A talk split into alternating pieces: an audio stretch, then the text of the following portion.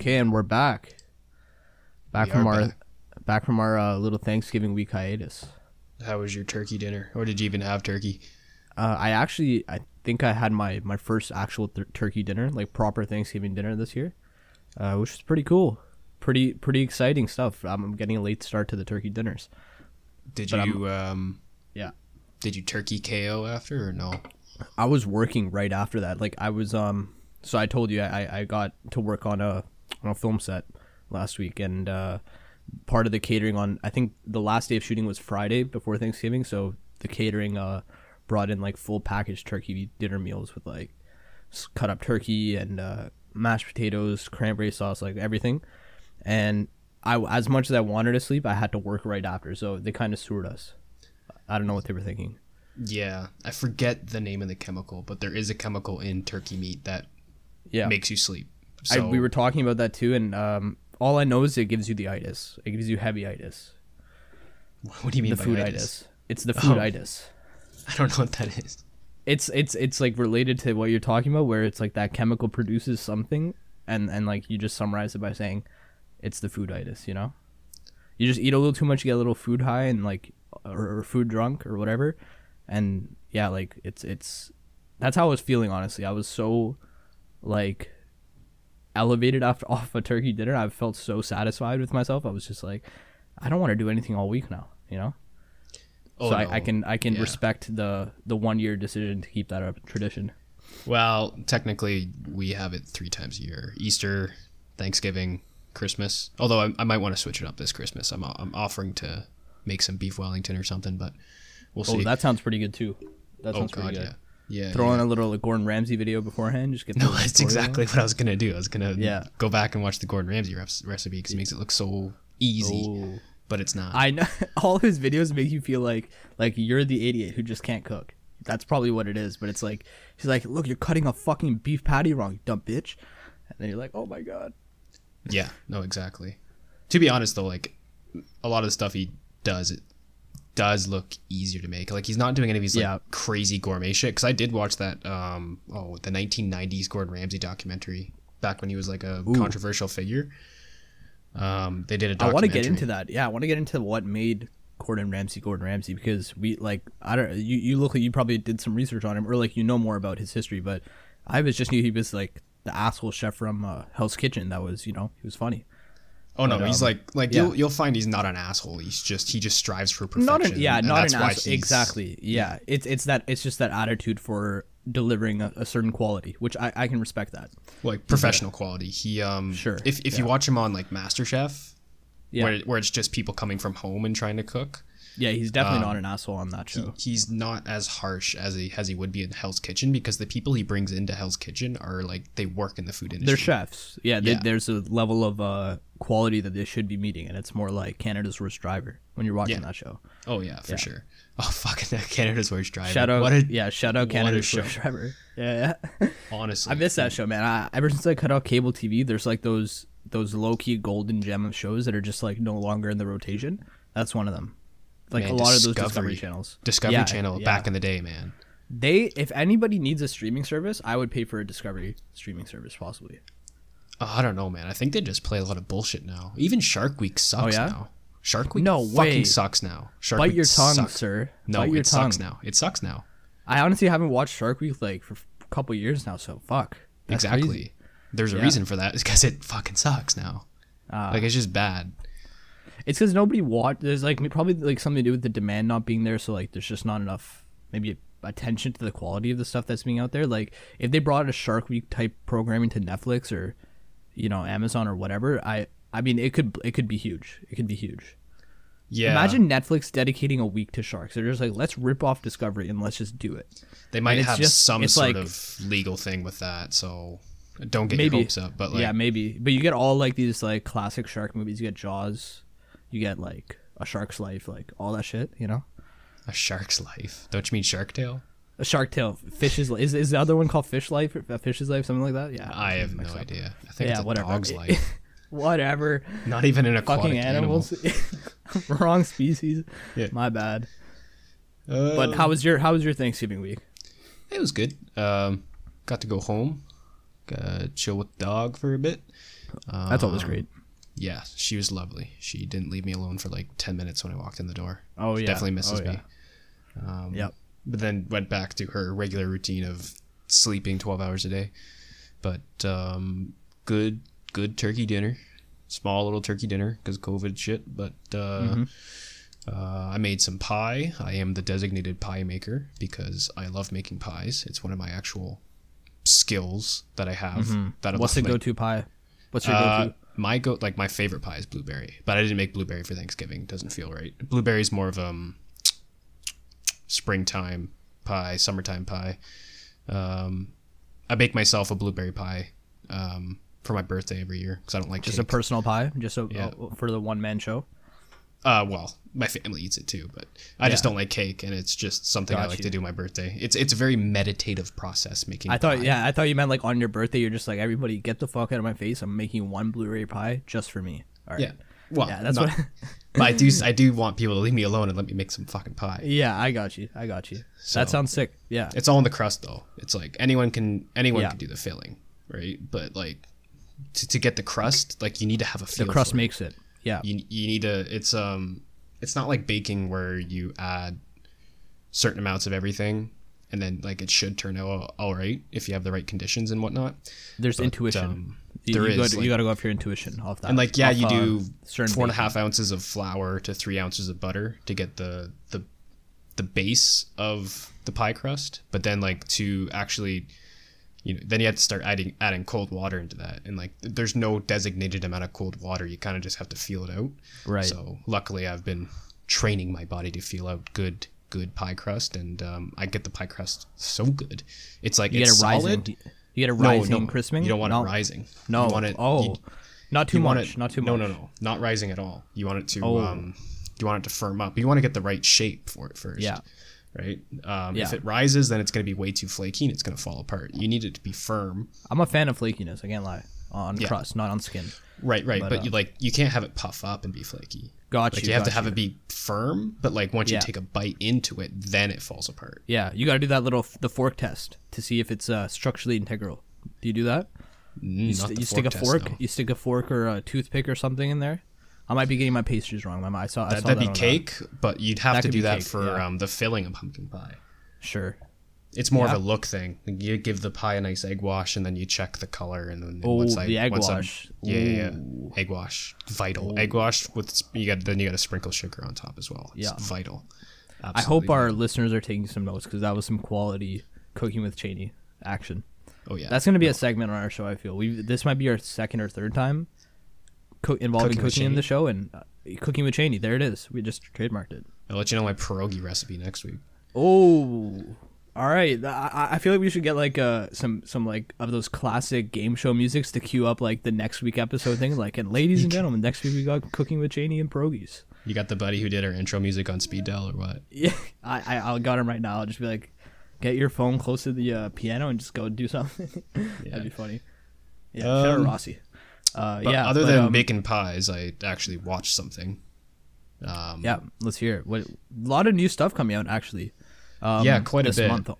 Yeah, um, in my watching? attempt to try to get back into horror because I've always been a massive fucking chicken when it comes to horror. I just, um, I think it's because we grew up in an era of bad horror, like jump scare horror, and Yeah. things are slowly starting to work themselves back out.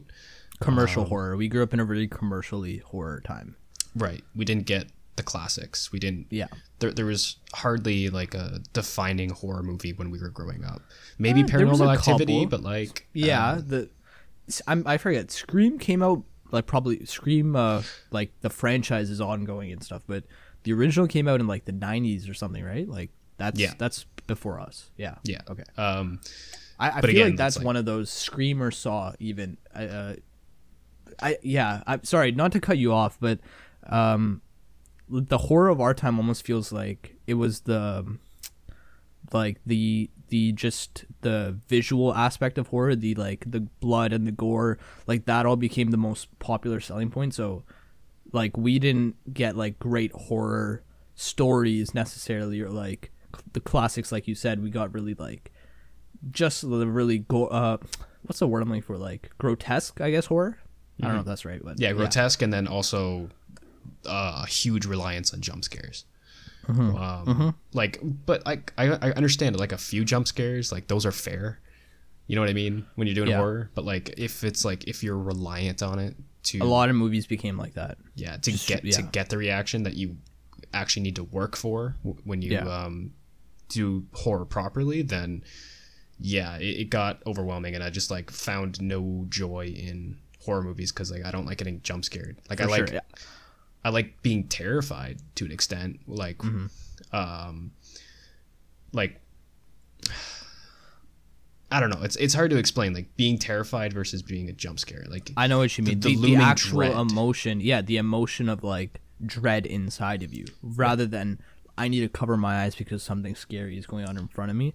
That's the difference. And um, yeah, you I, like to speaking to your point. I think um, not so much today, but yeah, for sure when we were growing up, just like becoming more uh, aware of different movies and stuff like that. Like I think we sort of got desensitized to um, just like the history of horror films and like the like how kind of important they are or like not to make this so, so, much like a film school lesson type of thing I, i'm gonna feed in a bit of what i learned because you know i just definitely wasn't personally speaking i wasn't aware so much of how like how how much like horror films are really regarded as or should be seen more as like true film like kind of like uh truly bring out the qualities of filmmaking and telling really important kind of stories um you know uh it has its it has its own rich deep deep history. It has its it's as much of a pillar of cinema i would consider as like you know anything as any sort of other genre any style whatever. Horror is it's there but it that kind of like prestige to it. I, I don't know if that's the right word to use but that kind of respect for it or that kind of like look into it i didn't you know we i just didn't have that growing up. I don't think the films coming out made you kind of look at horror as as anything more than just a jump scare you know or just like the scary images on screen. Um and i i really hope you get to talk about some more like kind of like historically horror films where it, it, it really kind of it changed how audience think about certain things or or you know because horror has a history of doing that. It really has a way of shaking up the status quo um, challenging societal things like that. And uh, yeah not to get too much off a tangent but that's just one of the things i observed. I took a horror film class like last year only. So it's, it's kind of like this genre is like truly revealing itself to me in like new ways. The more i go into like 80s horror 70s horror horror um even just stuff coming out today which you, you you'll talk about um in what you in what you saw recently as a good example to that i think Yeah. Um, I do think horror is turning the corner, though. Um, some Mm-hmm, important movies came out. I forget the. Uh, there was Sinister, which was uh, a pretty well received horror movie that wasn't so reliant on jump scares. It really was a, a dread filled Yeah. movie. Um, Yeah. What's that other one with like the Darth Maul looking motherfucker? Insidious. I think Yes, you're thinking Insidious. insidious. Yes, yeah that's one that stuck with me when i was like yeah. That i think that was for me like a turning point in the cinemas when like a horror movie came out and i was like holy fuck this is a great horror movie. I really So, like- remember my uh theatrical experiences in insidious. That was a good one. So, um, like horror movies like that sort of helped tell the studios um, uh, to start turning in the right direction because this is Yeah. the horror that people like, um, not necessarily just the jump scare stuff. So, I think horror is turning a corner. Um, is that are my bars hot? Horror's turning a corner. Um, but That was a bar. That was a bar confirmed. Uh, yeah. and like even if you look at the films kind of coming out today with like filmmakers like Jordan Peele, there's television shows that are just utilizing like the space of horror or just like the kind of the feelings that an audience can get from that are, are just like really diving deep into into utilizing that as a storytelling mechanism.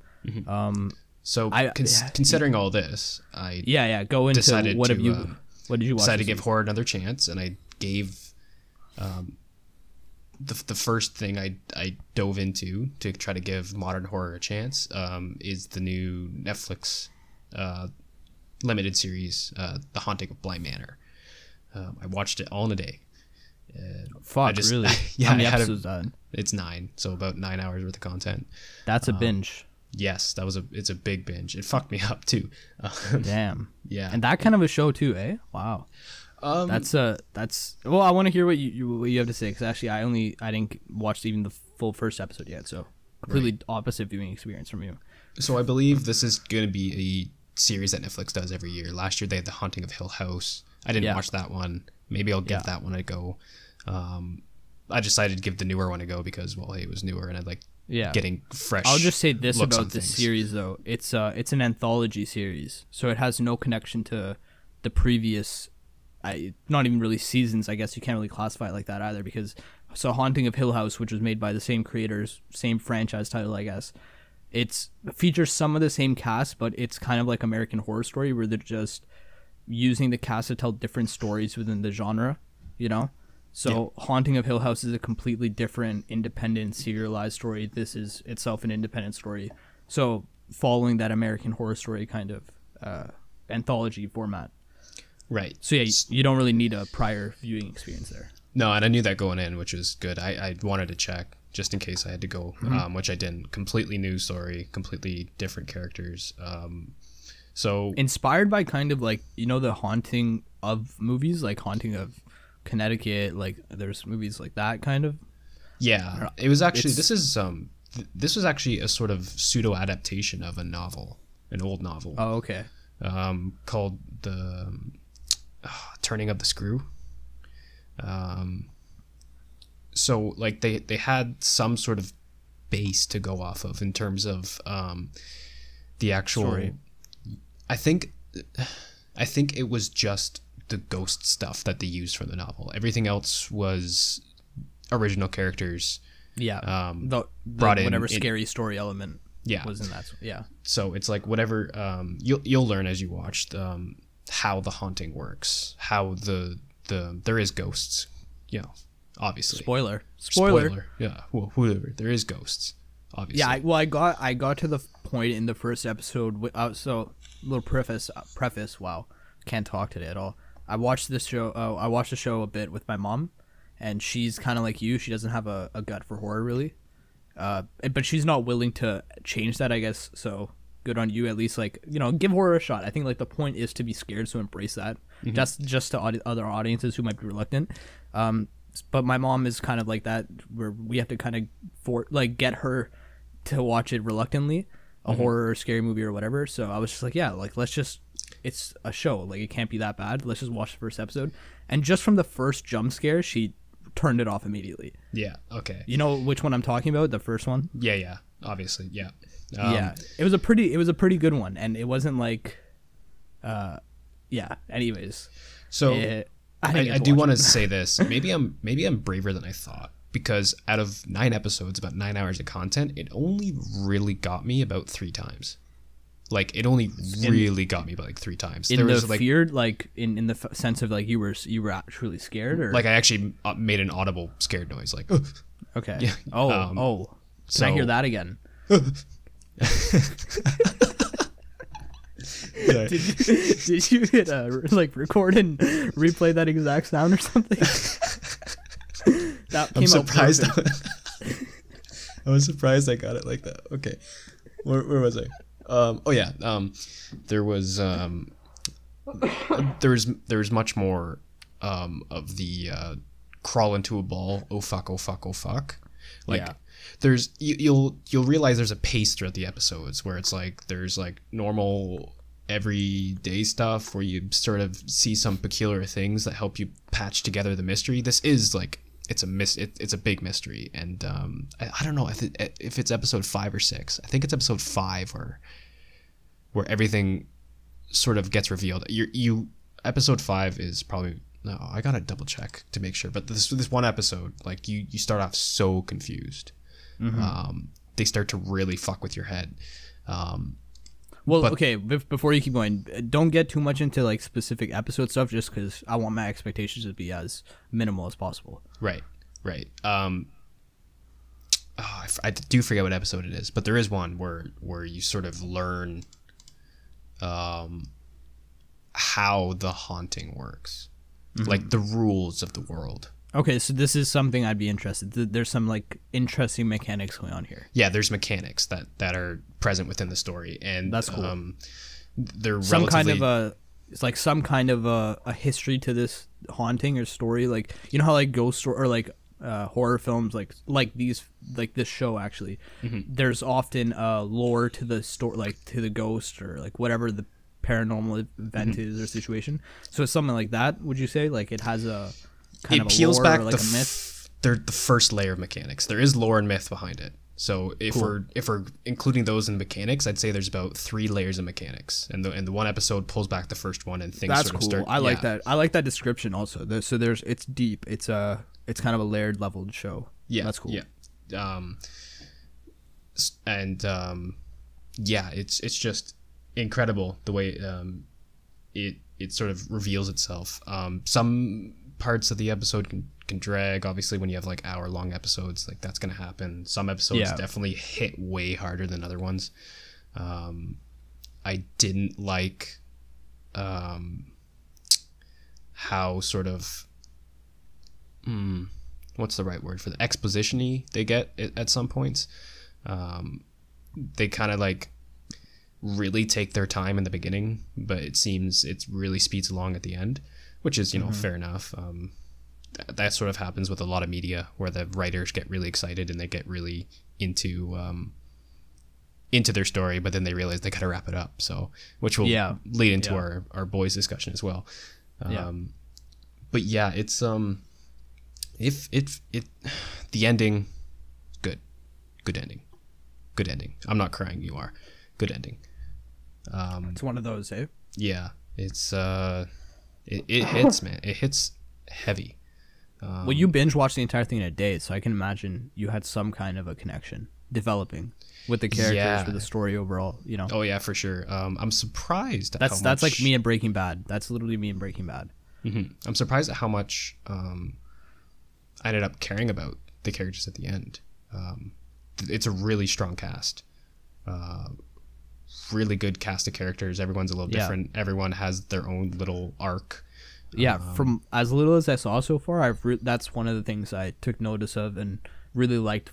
The little bit I saw was the cast and the characters that they played. It was really diverse cast.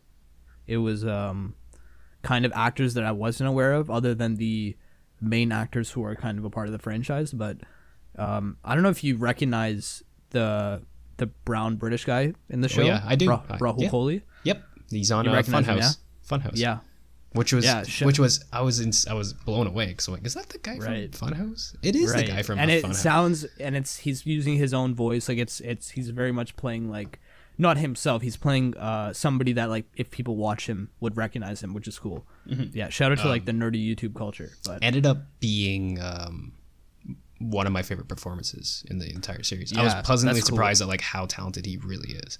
i'm really excited yeah to watch it and just see i think this is like he was he's been in other stuff but this is the first time I'll, This is the- this is his like a big- show so Big break, I think. big break yeah yeah yeah Um, have you heard the uh just to diverge a little bit but related to him have you heard of like the kind of rumors going on with him No, I haven't. Wow, sound like a fucking celebrity gossip Here we go. magazine right now. Here we go, speculation station.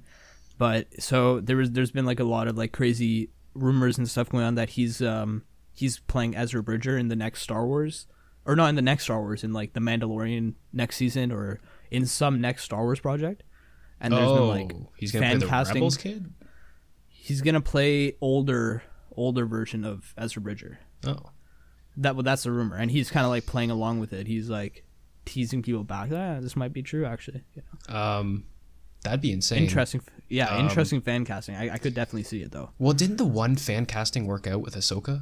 Who did they get for? It Ahsoka? did, yeah, yeah, it, it for sure did. They got they got Rosario Dawson. Yeah, yeah, yeah. That was that's one of those things of like Twitter made it happen, right? Like that's something I saw. I must have been seeing on like Facebook or Twitter or whatever platforms that like if there's ever gonna be a live action Ahsoka adaptation, Rosario Dawson could be a good casting.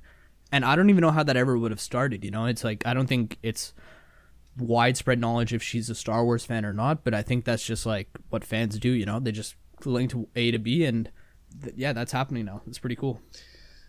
So yeah. Anyways, um, Bly Manor. it's uh, it's a good series. It really, I think it was the perfect one to get me back into the horror genre. I because I don't think it's like overly scary, Right. and it there's a really good story attached to it with some really interesting Yeah. characters and some good deep lore, nice mystery.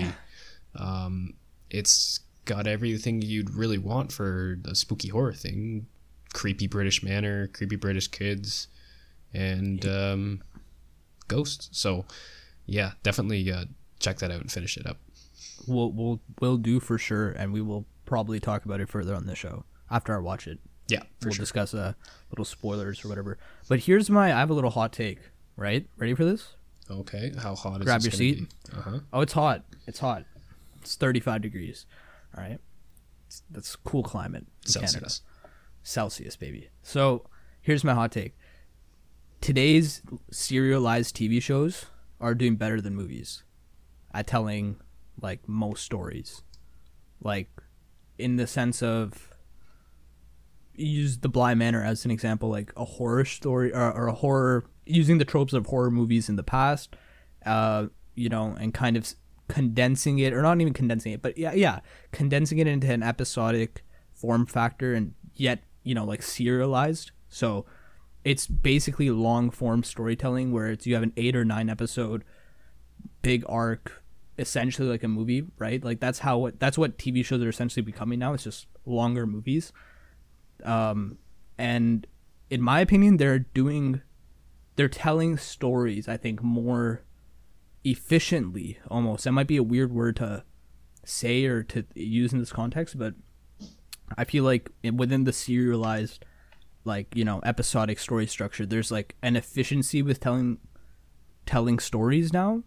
I don't know. I don't want to make it too generalized but that's kind of the uh, effect i'm getting from like maybe the growth of streaming or just like people are looking for more quality shows or this is just a, in general this is a boom of tv shows i think but you know like i think there's we're seeing like more misses on the movie level and on like movie theaters or streaming or whatever versus TV shows where this is like really a time for people to, to catch on to new things. And like a lot of the stuff culturally or socially that that are you know that would would have been huge in movies are kind of our our thing in TV shows now you know I That's had just- to. I don't- uh, I had don't know go how put on a sweater because that take was so cold.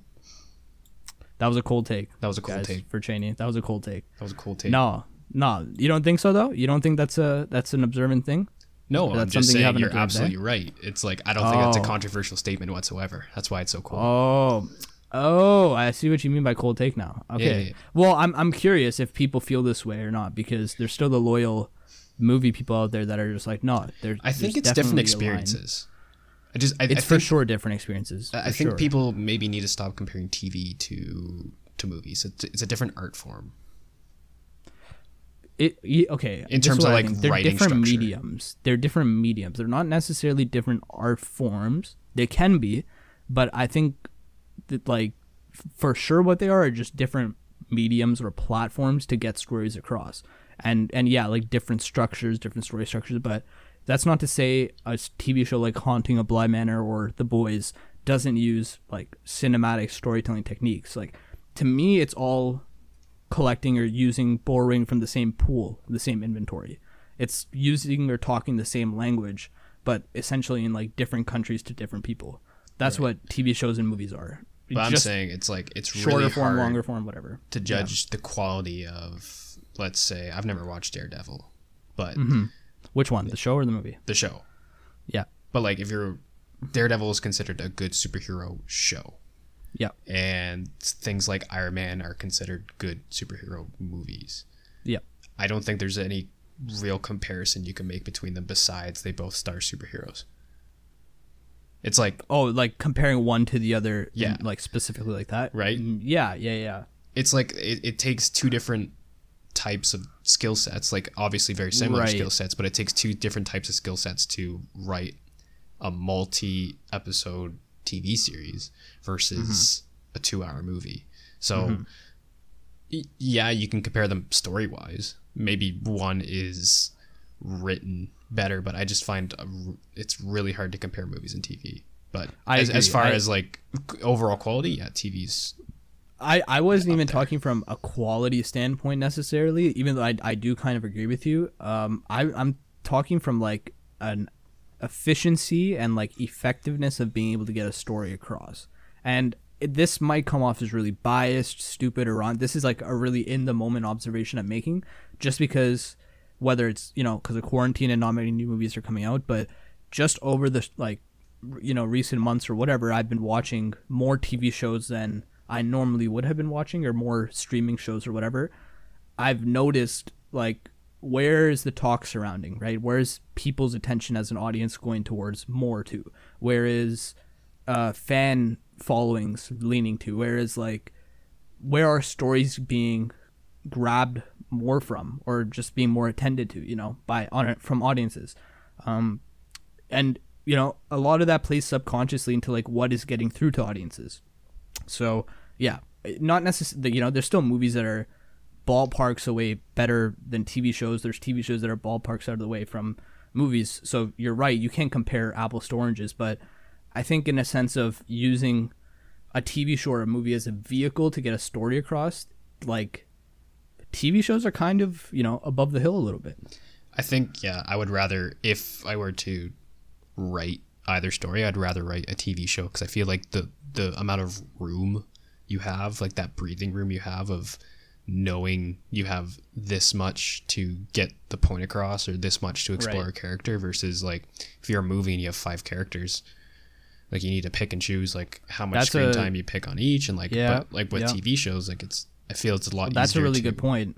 That's to, a really important point. Yeah, yeah it's uh you, the use of time like you're by a movie you're structured down to a runtime whereas in a in a TV show or whatever your you, your format is episodic. So you have a lot you can dedicate time differently to different characters and arcs so and using anyways yeah. bly manor as an example like yeah. the reason i think a huge reason why the why i was so invested in a lot of the characters by the end is because like i literally had spent hours with these people right like like right. like possibly not just two hours but more like half a day in terms of runtime possibly like eight hours with the main character right so like of course i'm gonna have some sort of can like stronger connection as, connection. as an as an audience member with someone I've spent sure. eight hours with and someone who's I've seen an hour of screen time with. So sure, um, yeah, I'll just end on that. Uh, yeah, uh, I, that's gonna lead into my question for a main discussion, but I'll save that for the main discussion. But um, that leads me into thinking about like what works better, maybe, or, or what works the best, like streaming or binging, full on, like how you do with Bly Manor, or the kind of the staggered structure release of something like The Boys season two, which I think let's say let's talk about that when we talk about The Boys, because um, that's that's a question that I want to get to. That's a really I think, yeah, this is an interesting question to me. But uh, yeah, I watched a couple movies this week too. I'll keep it short because I watched a couple movies, like I just said, more than one. Um, but I I watched this old uh, I'm just gonna find out the year real quick, but I think it's like a 1970s classic film. This film called Network by the director Sidney Lumet. Um, mm, Never heard of it. This I think it's like a movie that came out along the time of like when Hollywood or like American films were really internationally starting to pop off or like get into like the Hollywood structure of doing things. Um, it's it was the first time I watched it. It, it was a film that I've heard like a lot about. It's one of those on every film list like a must watch kind of like it's uh here I'm seeing it's nominated for best picture when it came out in 1976. So yeah, it's been like a, a must watch on a lot of movie lists and stuff like that. And I didn't get to finish the entire thing, but it's uh it's about a news anchor who very abruptly quits his uh, job at a news station and kind of on air like what people think is losing his mind, what he thinks as having a spiritual awakening, basically like like says whatever is on his mind at that point and people are like in, who work with him either think yeah like he lost his mind and they should fire him and it causes a whole cultural rift within like what to do next. Should he keep talking on the show? Should he have his own show have his own platform? Should they silence him and fire him?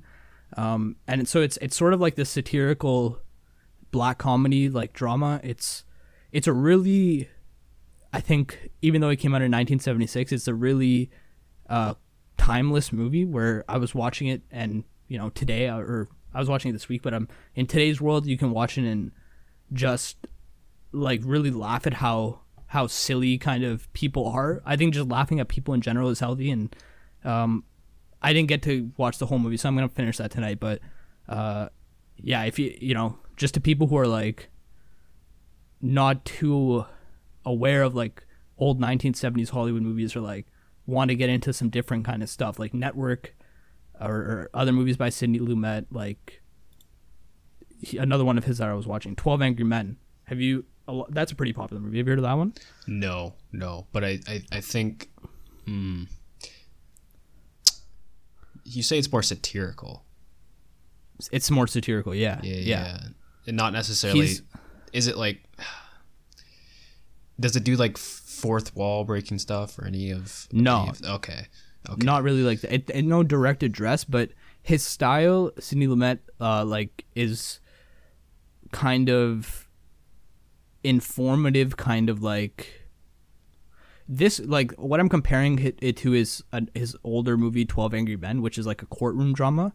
But I'm I'm thinking now more about it. You can't. It's harder to compare those two movies because one's a more serious courtroom drama, and this is like kind of a more. It's a looser movie and just more about how do people think about like freedom of speech and and and open communication? And uh it, it was just funny in the sense of like well how you know how does somebody view a mental breakdown right? Like from the guy's point of view he's having a full-on spiritual awakening. And and the stuff he's saying even in the movie like it's a really well written movie it, it it has you thinking at a lot of points too actively. So it's i think it's not just like a sit your bum on the ground and like don't pay attention to what's going on like it's it, it did have me thinking while i was watching it and and so that it was interesting like you know where do we draw the line at somebody going crazy or are they having some kind of nirvana moment you know?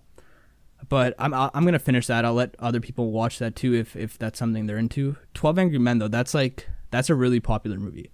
That's uh i think you'd be into that. It's a courtroom drama like one of the the like classic courtroom drama movies I've definitely heard of it, so it must be. yeah Yeah, yeah, yeah. Yeah. Maybe I'll check that out if I got nothing Yeah. to watch soon. Yeah, I'm going through um his catalog of movies, Sidney Lumet. Not just because his name is Sid, but um Uh-huh. yeah, he's he's Yeah, uh sure. yeah yeah yeah yeah yeah Little but projection. uh little little bit little bit but um yeah it's I'm getting into like a deep deep deep fascination with New York filmmakers.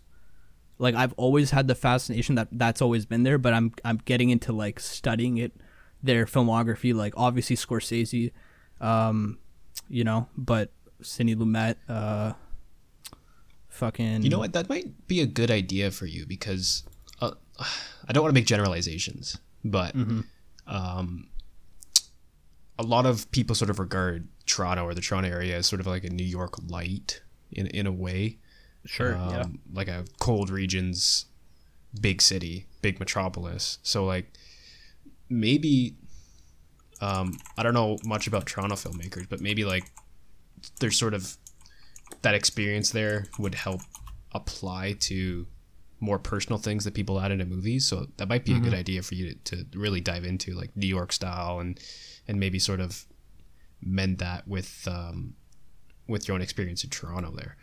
Absolutely. I, that's that's how I felt like kind of similar to what you said, but also like New York the, the the kind of independent filmmaking style that comes is like bred out of New York filmmakers, the do it yourself attitude, the like really like you know, you make a movie with people with your hands and you get dirty and you get like you're on the streets with a camera and it's not like a studio made thing. Like that kind of just raw, raw style of making movies comes is like born out of New York. Not born out of New York, but like it's you know, New York has its own like film language. Just um and I, I like yeah, you made the connection to Toronto so I can really relate and see a lot of my, the, my own interests and my own character characterizations within a lot of these kind of movies. So it's something subconsciously I paid attention to, and now I'm I'm I'm for sure making more of an effort to just learning more about like the filmmakers that are coming out there and their early works.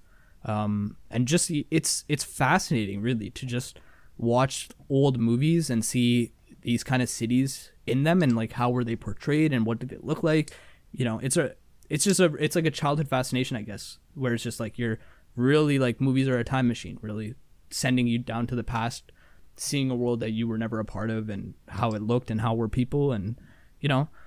Uh yeah it's it's fucking awesome man. It's um what another one i've been watching is like king of new york with um i'm so bad at recalling names i'm just realizing when i need to think of them we on the both spot are. but like, what the fuck are we doing on a podcast? yeah But what are we doing a podcast for when you can't do that? It's not and now it's so good when i like just talk off for a second but now i remember it. Christopher walken he plays uh, a role in that movie so it's it's uh yeah i'm going all over the place.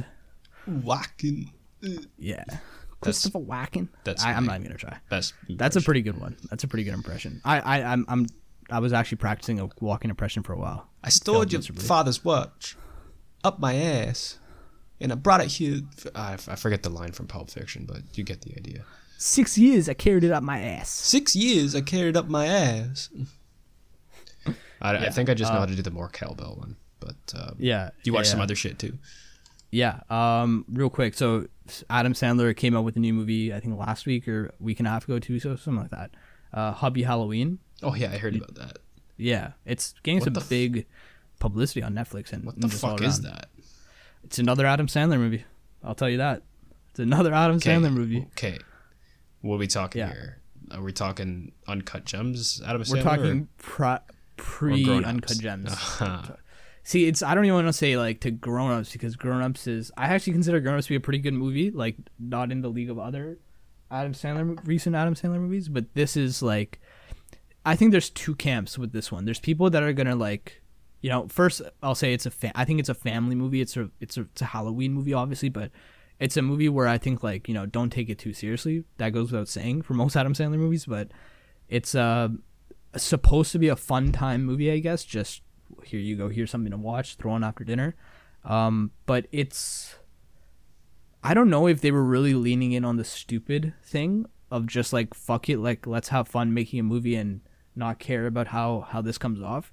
You know, I think I think that's the philosophy I want to believe Adam Sandler goes into with his movies, because you know he's making his movies with like all of his friends, and this Hubie Halloween has literally everybody that's ever been in an Adam Sandler movie, you know, all in one place, and some of them are like replaying or reviving some of the old characters and stuff like that. Yeah, maybe I'll go back and and see for nostalgia's sake.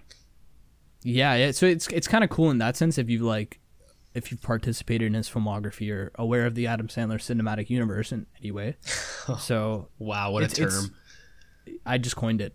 I What a just trademarked it, guys. Okay, Yeah, that didn't exist before I just said you it. talk to Adam Sandler about that? Yeah, yeah. No, I'm getting sued tomorrow. I'm getting a letter. He's like, we were just in the process of signing a deal with Netflix to produce more movies. No, please, I love Uncut Gems. oh, really? I- okay, never mind. It amazed me though. He kind of does have a cinematic universe if you think about it. He did it before Marvel. I'd Like, rather not yeah. think about it. it, it is something to think about. You know, he doesn't. He, I as I I bite my tongue when I say it. He's an auteur. He's for sure an auteur. He has his own style of movies. But anyways, so long story short, I watched that. It was a stupid movie, but I enjoyed it just because it's Adam Sandler and he makes me laugh. My parents hated it. They thought, and they hated me. I think for suggesting to watch it. They're like, you know, we paid a lot of money for you to go get a film education, and these are the movies that you're suggesting us. How disappointing. That was their feelings. Be honest though. So, yeah. So Is I it think bad? yeah, give it a give it a shot. Give it. I think it's an it's worthy discussions to have after. Like who was right, Sid or his family. is it bad? Yeah.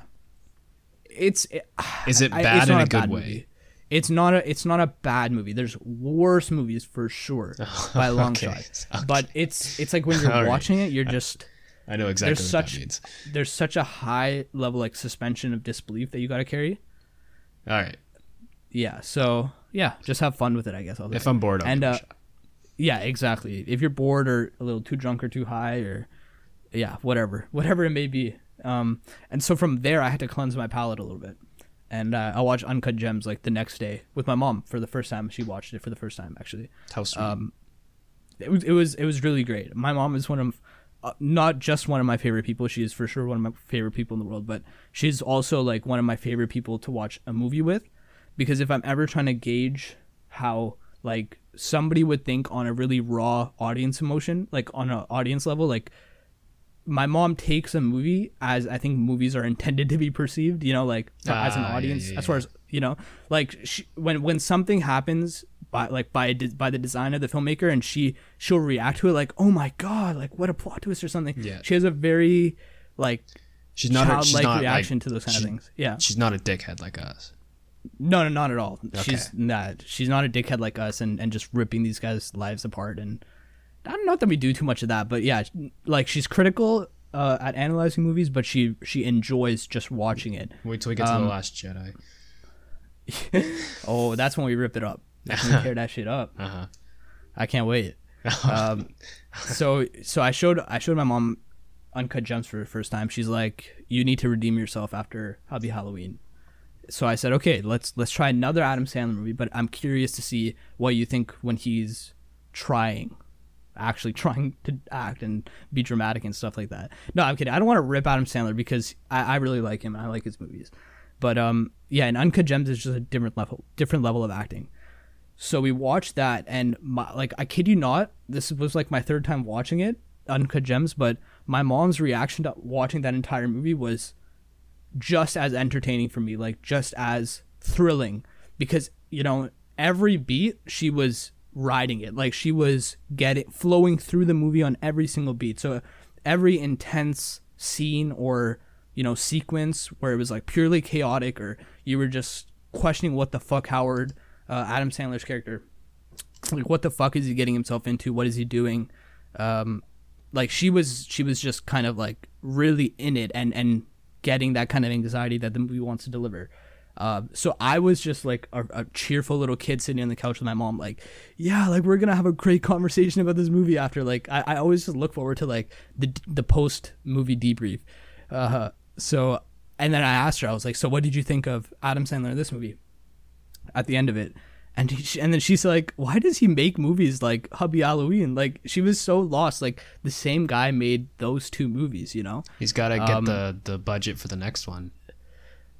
Uh, yeah, I wonder what the next one, what his next movie is going to be. I really That actually would be a really smart business plan to do like more of uh, his indie own thing, like with Uncut Gems, and then move on to like some of his classic money making, silly, stupid family comedies to get the money back, and then yeah. keep going with with some of I his just more hope, independent stuff. yeah, I just hope he does.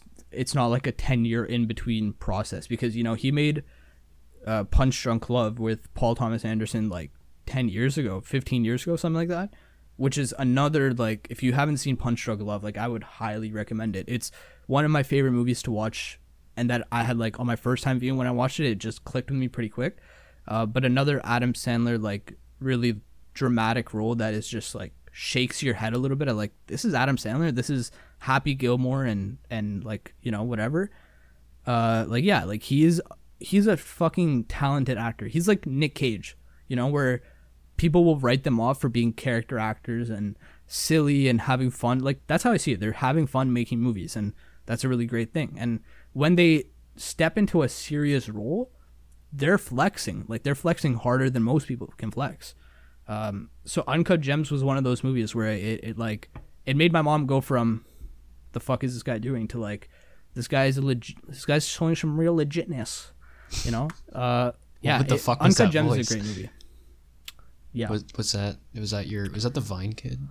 that was a Vine kid. Oh, the scooter. That was my impression of the, the yeah. scooter kids. I was a mini scooter kid. I went through a phase. I don't even bring up scooters, man. I have such a like traumatic is a heavy word to say, but like every time I owned a scooter, I would like bust it or break it that very day. So I never actually owned a scooter when I was growing up, eh, while every other kid had a scooter. So like it's like the thing I really want. Like that literally it's like the thing I want most in life is like just a scooter. And now I'm like I'm over 20 years old, so like when when is that? Whoa. Hello there. Thanks for tuning in. It's uh, Monday morning when I'm recording this end part, so if you got this far, I'm really happy for you. But I do got to be quiet because it's quite early. Uh, anyways, thanks for listening. Um, make sure to follow us on Instagram and YouTube now at Mythic Morons. If you are listening on Spotify, Apple Play, or Google Podcast, make sure to give us a rating.